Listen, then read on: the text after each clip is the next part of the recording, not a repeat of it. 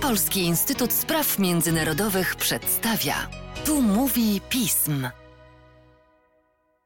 Tu mówi pism. Przy mikrofonie Mateusz Józwiak, a wraz ze mną Łukasz Ogrodnik, analityk Polskiego Instytutu Spraw Międzynarodowych w programie Europa Środkowa. Cześć Łukaszu. Cześć Mateuszu. Szanowni Państwo, troszeczkę przełamiemy kwestie związane z podsumowaniami roku 2022, ponieważ Czechy, nasz południowy sąsiad, są po pierwszej turze wyborów prezydenckich. A skoro pierwsza tura za nami, to warto trochę zebrać informacje z tego, co się tam wydarzyło i jak wygląda sytuacja po tym głosowaniu. Łukaszu?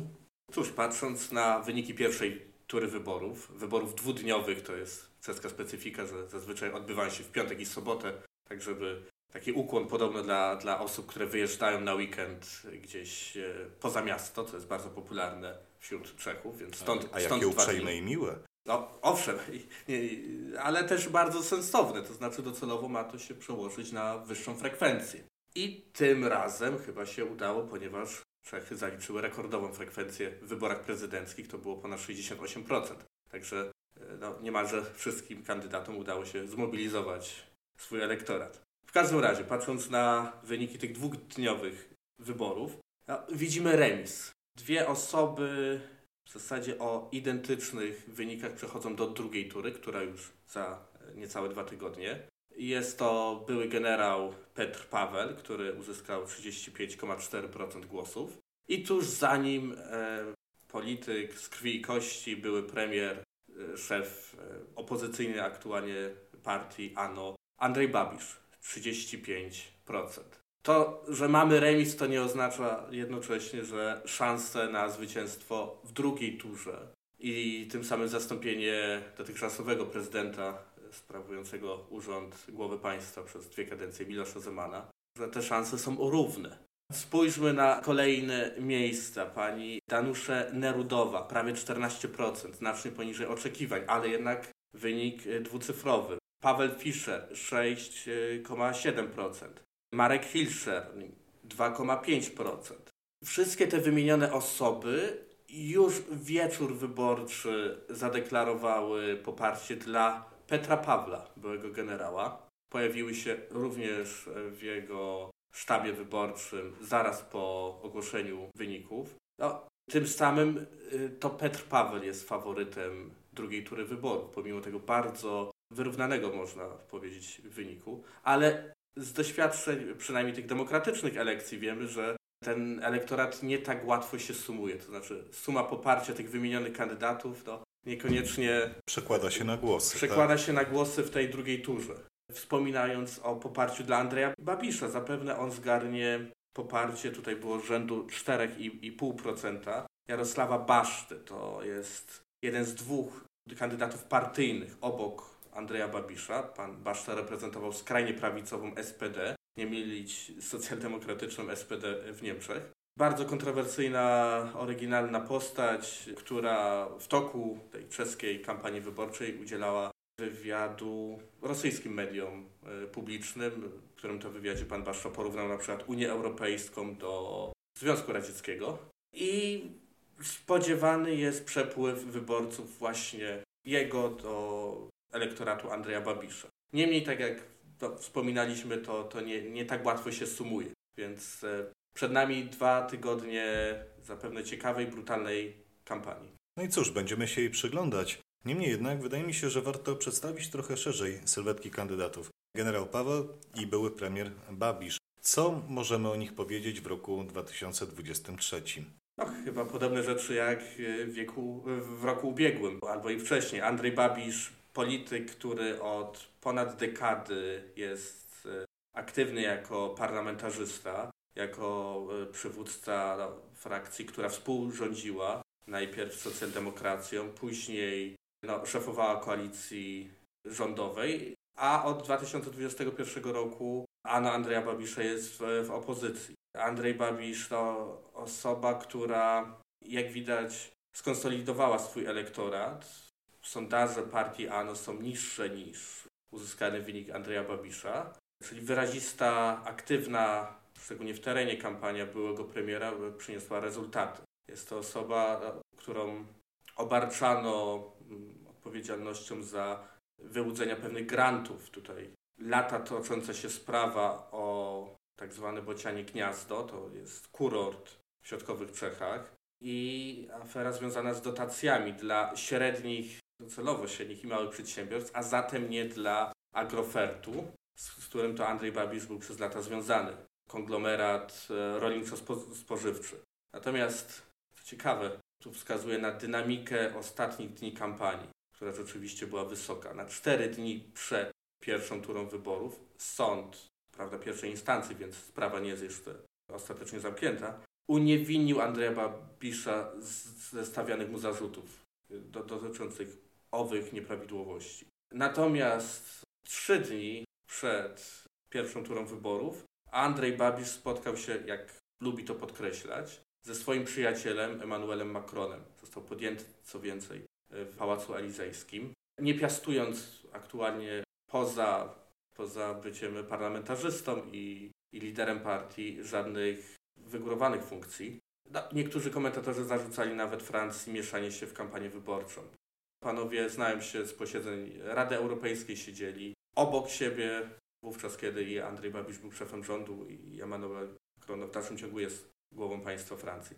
No co więcej, ich partie tworzą frakcje w Parlamencie Europejskim, więc stąd to nieoczywiste, jak mogłoby się wydawać, to spotkanie Macron-Babisz. No natomiast to Petr Paweł jest e, większym euroentuzjastą, jeżeli chodzi o wbrew, wbrew przynależności ANO do tego ugrupowania Renew Europe, to Petr Paweł jest za akcesją e, Czech, przechodząc już do kreślenia sylwetki no, zwycięzcy pierwszej tury, tury wyborów. To on jest za akcesją Czech do strefy euro. Weteran wojenny, no, nawet bohater wojenny z tego względu, że Legia Honorowa została mu przyznana za bohaterskie przyjście z odsieczą 53 żołnierzom francuskim początkiem 1993 roku w byłej Jugosławii. Znaleźli się tam w Potrzasku i oddział generała Pawła ruszył im z odsieczą, za co był honorowany przez prezydenta Hawla i przez władze francuskie. To, to a propos tych licznych czesko-francuskich konotacji w tej, w tej kampanii. Były szef Komitetu Wojskowego NATO, jako pierwsza osoba, która dostąpiła tego zaszczytu z państw byłego Układu Warszawskiego. Wcześniej szef sztabu generalnego i świeża osoba w polityce. To jest osoba, która całe swoje życie spędziła w zasadzie w wojsku. Ale niektórzy mu zarzucają, za co też przepraszam, że, że ten pobyt w wojsku był zbyt długi albo zbyt szybko Petr Paweł e, wystartował. No, może nie, nie, nie, nie z wojskiem, z wojskiem czechosłowackim, ale i z wywiadem czechosłowackim i aktywnością w komunistycznej partii Czechosłowacji, do której należał przez kilka lat w latach 80. do, do transformacji. No, Petr Paweł no, był za to atakowany oczywiście w kampanii wyborczej, przepraszał za błędy młodości i jednocześnie podkreślał swoje e, zasługi dla obronności i Republiki Czeskiej i, i NATO po transformacji. Bardzo ciekawe osoby, bardzo ciekawi kandydaci, a co za tym idzie, zapewne bardzo ciekawa kampania, która dotychczas miała miejsce. Gdybyś mógł ją w skrócie przedstawić dla słuchaczy, którzy mniej śledzili jej rozwój w ostatnich tygodniach i miesiącach. A kampania na pewno ciekawa. Myślę, że ciekawsza niż dwie poprzednie kampanie. No, wcześniej prezydent Czech był wybierany przez parlament, także to dopiero trzecia kampania wyborcza przed wyborami prezydenckimi. Mówiąc obrazowo, kampania, z której każdemu z głównych kandydatów znajdywano trupy w szafie.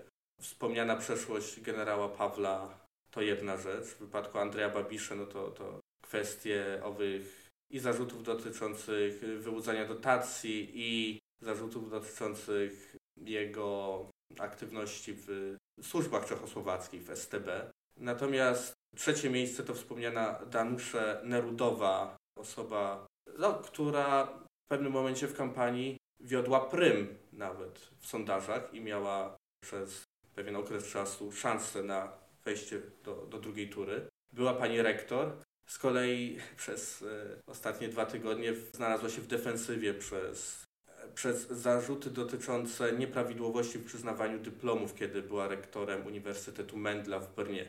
Za pieniądze nie, nie, niektórzy studenci, głównie zagraniczni, mieli zbyt łatwo dostawać dyplomy, stąd negatywna kampania pod jej adresem odpierała te zarzuty, mówiła, że zbyt późno zareagowała jako rektor Uniwersytetu Mendla. Odpowiedzialność oczywiście akceptuje, natomiast no, w konsekwencji przełożyło się to na, na ten trzeci wynik, a nie, a nie drugi, jakby sobie życzyła, na przykład, albo pierwszy nawet.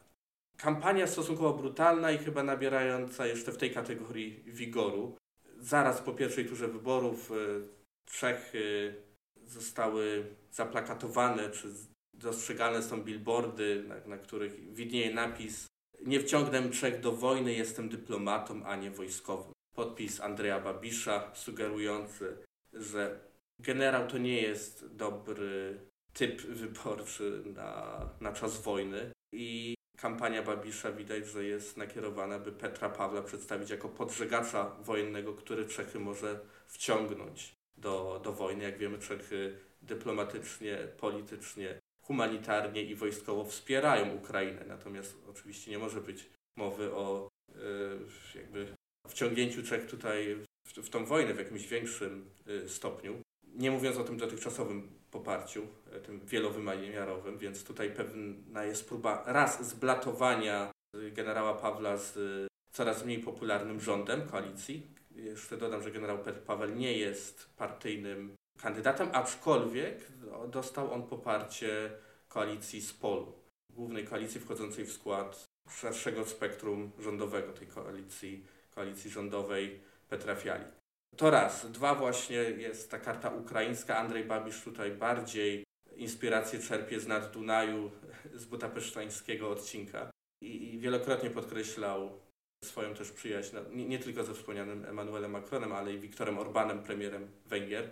I w wypadku, przechodząc już trochę do konsekwencji ewentualnego zwycięstwa Andrzeja Babisza, jak mówiłem, mniej prawdopodobnego, ale jednak niewykluczonego, to tutaj w takim wypadku należałoby się spodziewać bardziej zachowawczego, przynajmniej na poziomie głowy państwa, stanowiska Czech w wypadku poparcia Ukrainy. No cóż, Łukaszu, pora więc na podsumowanie. Co Twoim zdaniem rezultat wyborów będzie oznaczać dla polityki wewnętrznej i zagranicznej Czech? Więc tak, pierwszy wariant, bardziej prawdopodobny, wygrywa generał Petr Paweł. Po pierwsze oznacza to bardziej koncyliacyjną kohabitację z rządem. Koalicja z polu, y, której przewodniczy Petr Fiala, premier Czech, to poparła Petra Fiala. W sumie kompromisowo owa koalicja poparła trzech kandydatów. Y, Pawła Fischera, Danuszę Nerudową i Petra Pawła. Więc to jest jedna projekcja, jedna prognoza, tak?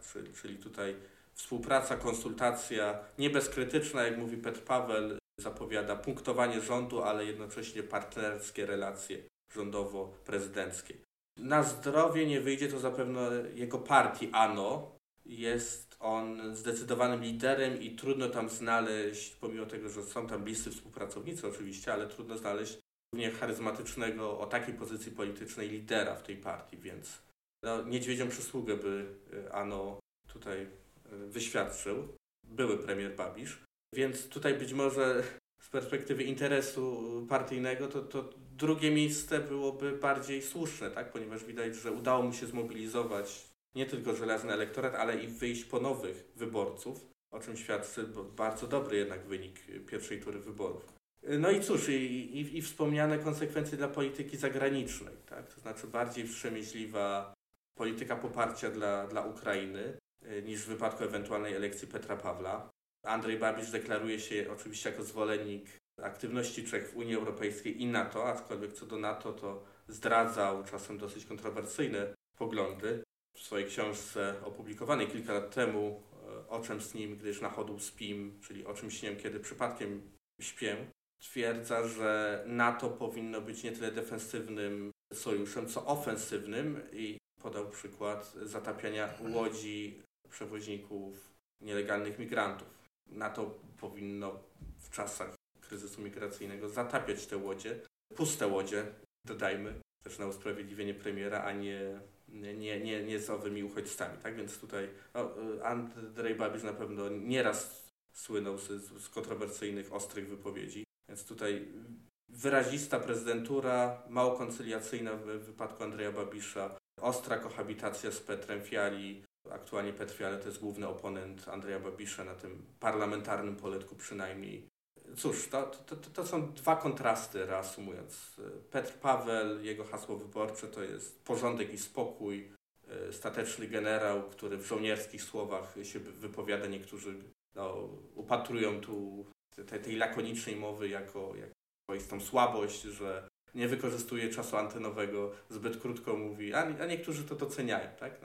Z drugiej strony mamy Andrzeja Babisza, oryginalnego e, politycznego zwierza, który cóż, na pewno zapewniał Czechom przez ostatnie lata wiele politycznych atrakcji no i, i widać, że nie składa broni. O tym, w którą stronę pójdą Czesi i jak zagłosują w drugiej turze wyborów, z pewnością będziemy mieli okazję posłuchać w ramach naszych podcastów. Co będzie, przekonamy się. A tymczasem, Łukaszu, bardzo serdecznie dziękuję Ci za dzisiejsze nagranie. Dziękuję również. Państwa zaś zachęcam do śledzenia naszej strony internetowej, czytania najnowszych biuletynów i komentarzy, śledzenia mediów społecznościowych, w tym naszego kanału na YouTube. Z mojej strony to wszystko. Dziękuję bardzo za uwagę i do usłyszenia.